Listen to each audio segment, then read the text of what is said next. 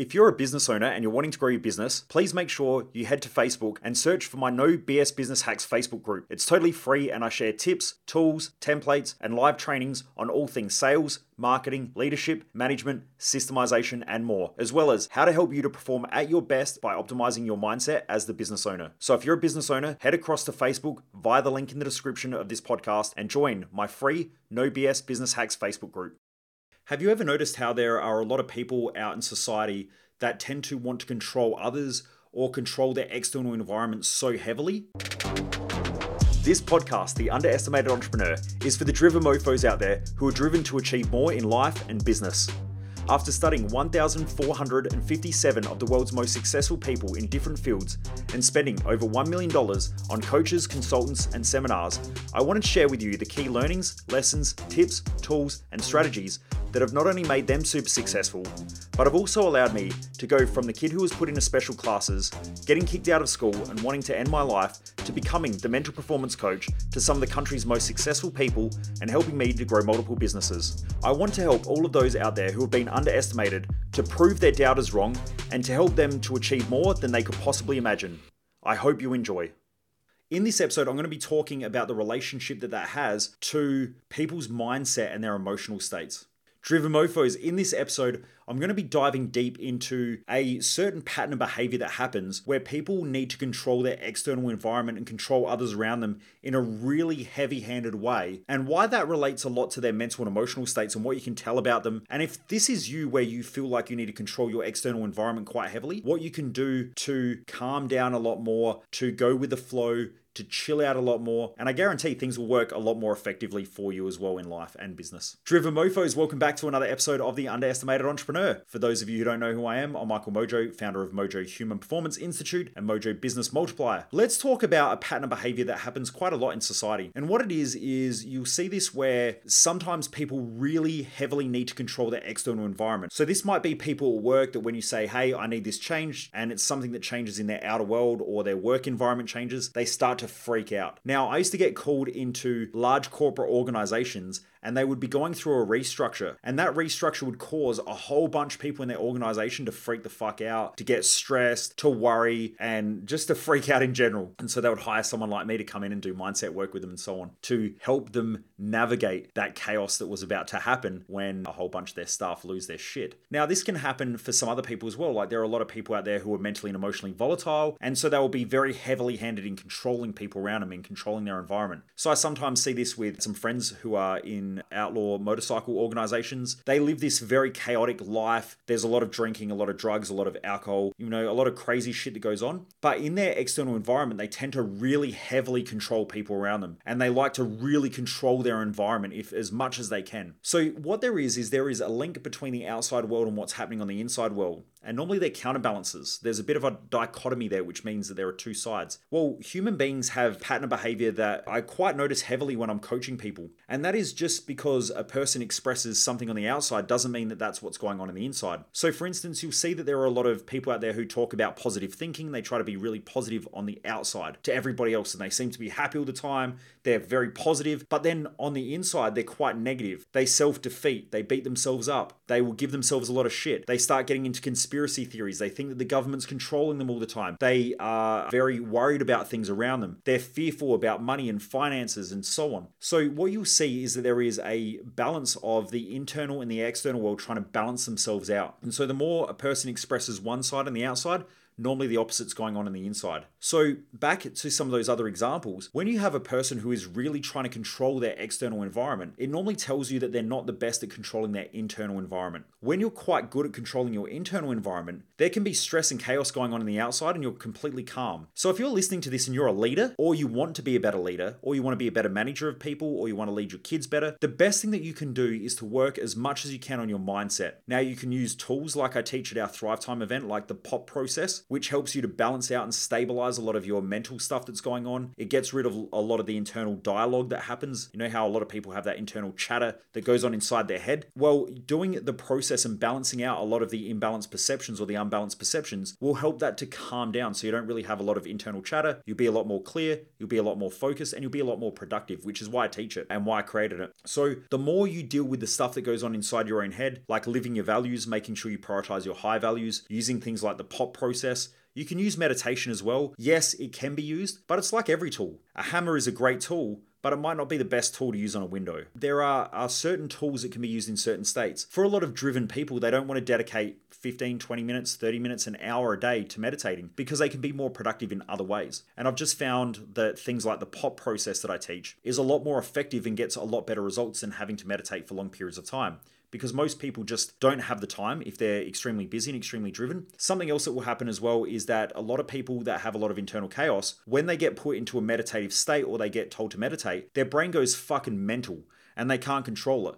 And so I've seen this happen at events when I used to teach meditation at some of our events where people would sit there and they couldn't close their eyes because when they closed their eyes, their brain would be so chaotic that it would just create all of this chaos and carnage and volatility inside their own head. All these fears would start coming up, these worries would start coming up. And so a person won't close their eyes. If we go back to biology, and we talk about primitive states, if we go back to tribal days, there is no reason to close your eyes when you're afraid of being attacked by a bear or a lion. So the human body has this response, which is that under stress, it is very, very hard to close your eyes and keep them closed for a long period of time because your body is essentially afraid of being attacked by something externally. So that's why sometimes at nighttime, if you're highly stressed, you'll go to bed and you'll just sit there looking at the roof. That's because your brain is so wound up and there's an adrenaline response that's going on. You're in a sympathetic or a stressed out state, and it's very hard for your body to switch off and allow you to close your eyes. So for some people, meditation is extremely difficult, especially if they do have a chaotic mindset. But the more you work on your mindset and the more you calm everything down and the more you live your values, you've got a clear purpose, you're very productive in what you do, you have less sabotage patterns, less procrastination, the more your mind will calm down. And the more your mind calms down, the more effective you'll be Driven mofos. I'm guessing that you found out about this podcast because someone shared it with you, posted it on their Insta stories, tweeted it, or something like that. I hope you're enjoying the podcast and getting a heap of value from it, just like those who shared it with you. As you know, I don't run any paid ads or sponsorship on this podcast, as it's my goal to get good information out to the world for free. The only thing that I'd ask from you is that you continue to pay it forward by sharing this episode and letting others know about what we do in this podcast so that we can keep growing this amazing community of driven mofos. So please keep the good karma rolling and share this episode with someone or just share it on your socials. Number two, the less you've got to control your external environment because the more you have inner self control. And the more you have inner self control, the greater the leader you become what you'll find, I only heard this the other day, someone was talking about this and I can't remember who it is. And they were talking about leadership and they said, Have you ever noticed that when the shit hits the fan, people look around? Like when there's something going on, like let's say you're in the city and there are these loud sounds and you hear these bang, bang, bang, and you start looking around, you're seeing people running, you just start looking around because you don't know what to do. And so naturally, people will look around, number one, to find out what the problem is or what the chaos is or what the threat is, and number two, who to lead. There is a great video that's going around or that was circulating a little while ago, and it was a bunch of people sitting a cafe. And all of a sudden, these people started running past these groups of people. And all of a sudden, the people at the cafe started standing up and they started running. They were freaking out, like they were worried. And what it was was that it was a CrossFit gym. And these people were running past in these groups of people, like in broken segments of people. And so something must have happened at the cafe where someone freaked out and thought that they were running from something. And so they stood up and started panicking. And so they started running.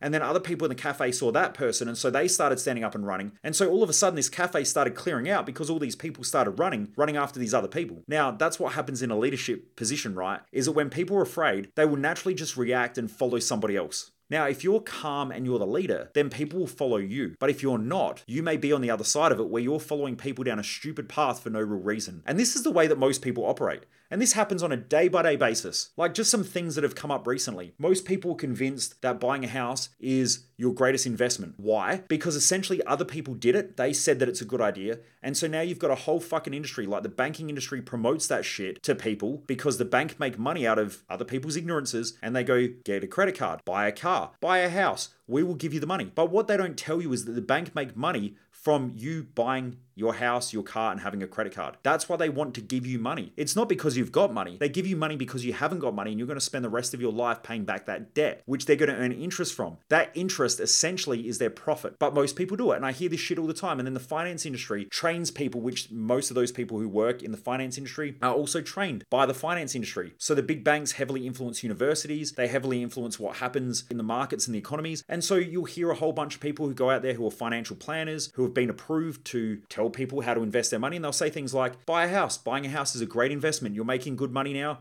You're a doctor of medicine. Buy a nice house. Go get a nice car. Make sure you put your kids through university. And not all financial planners are like this, but most financial planners will promote things that necessarily aren't the best for the individual, even though they have a fiduciary responsibility. They will promote things that they have been taught are the right things to do. And so you have a whole bunch of society doing that same thing. University is exactly the same thing. Like if you're going to be a lawyer, if you're going to be an accountant, if you're going to do something like medicine, 100% university, great place to be. You're going to learn a lot of great stuff there. There's going to be a lot of great research. But if you're going there to do something that that you could do outside of university and probably learn something better. For instance, if you do a business degree, you're probably better off starting a fucking business. You'll probably learn way more doing business than getting a business degree. There is now, I just saw this only a couple of weeks ago, where there is a new, I think it's a diploma or it's a, a degree of entrepreneurship. Now, if you can teach someone to be a fucking entrepreneur, I'll dance naked on the top of a car driving down the main street of Adelaide. You can't really teach people how to be entrepreneurial because being an entrepreneur is a high risk thing. I mean, you can teach entrepreneurship, but I should clarify that. It means being good at entrepreneurship. There is only a very small percentage of the population that are willing to take on the risk of being entrepreneurial and who have that entrepreneurial gene.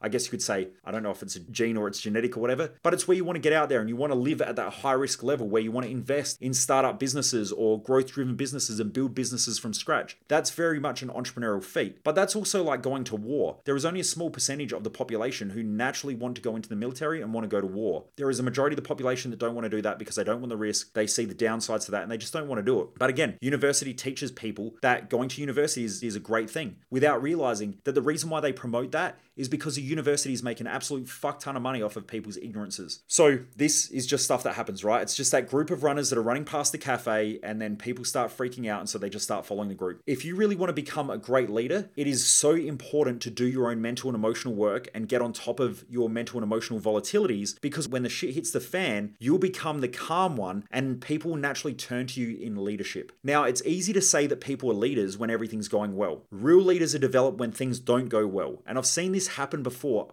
plenty of times around me. I've had managers in my business before where they are great managers when everything's going well. But as soon as the shit hits the fan, they crumble, which really means they're not great leaders because great leaders will hold true to when things don't go well. They have the ability to make tough decisions. They see things as to what they are, not what people want them to be or what the fantasies are. They just see things for what they are. When someone's excited and elated, they will point out what could go wrong and the downsides. They're a bit more risk adverse. When everything is, when everyone's pointing out the downsides and the negativity and they're driven by fear, they will show what the potential is and what the opportunities are and then drive everyone back to inspiration or enthusiasm. This is what great leaders do. It is very, very hard to do that when the external world influences you so much and it can damage your leadership skills. So, if you're listening to this and you're a leader, you lead your kids, you lead your family, you lead a business, or you lead other people in a management or, you know, in a management position in, in someone else's business or whatever, it is so important to do your mindset work, your mental and emotional work, because it is so hard to lead when you are not clear, grounded, and you know what to do in a tough and challenging situation. And that is very, very hard to do when you have triggers that are triggered when everything turns to shit. Anyway, Driven Mofos, I hope you've enjoyed this episode. And remember, people's external world is normally a direct reflection of their internal world or the opposite of their internal world. And their internal world is also a reflection of their external world to an extent and also an imbalance. So, what I mean by that is that people that are driven by their goals and their dreams will tend to push towards their goals and their dreams. So, it's a direct reflection of their internal world, but at the same time, it's also a counterbalancer to what's going on on the outside, also. So, if someone needs to control their external world, it's normally because they're out of control on the inside. When someone is trying to be kind to everybody else in their external world, they are normally very unkind to themselves and they're very narcissistic towards themselves, self depreciate, beat the shit out of themselves, create unrealistic expectations. But then on the other side, they will treat everyone with kindness and peace, and they think that by treating everyone else well, it's helping them. And a lot of the time, it isn't. So I guess you could say that there it's a law, uh, and this is a law of I guess you could call it the law of similars and differences, and that is that the similar is that what we think about we tend to drive towards, and we tend to attract in one way, but in the other way, our brain or our internal dialogue is normally a counterbalancer to what's happening in the external world. If the external world's chaotic, and we're calm, we will lead. If we are chaotic in our internal world, we will try to control our external world because external chaos will just fucking freak us out. Okay, so these are just some patterns of behavior. I probably didn't explain that that well towards the end, but I can do a whole nother episode on this stuff. It's just something to think about, something to look out for. But the key point of this episode is if you want to be a great leader, make sure you do your own mental and emotional work and keep driving towards success. Anyway, Driven Mofos, have a great day, keep kicking ass, and I hope you're enjoying this podcast. Take care, and I look forward to seeing you on the next episode.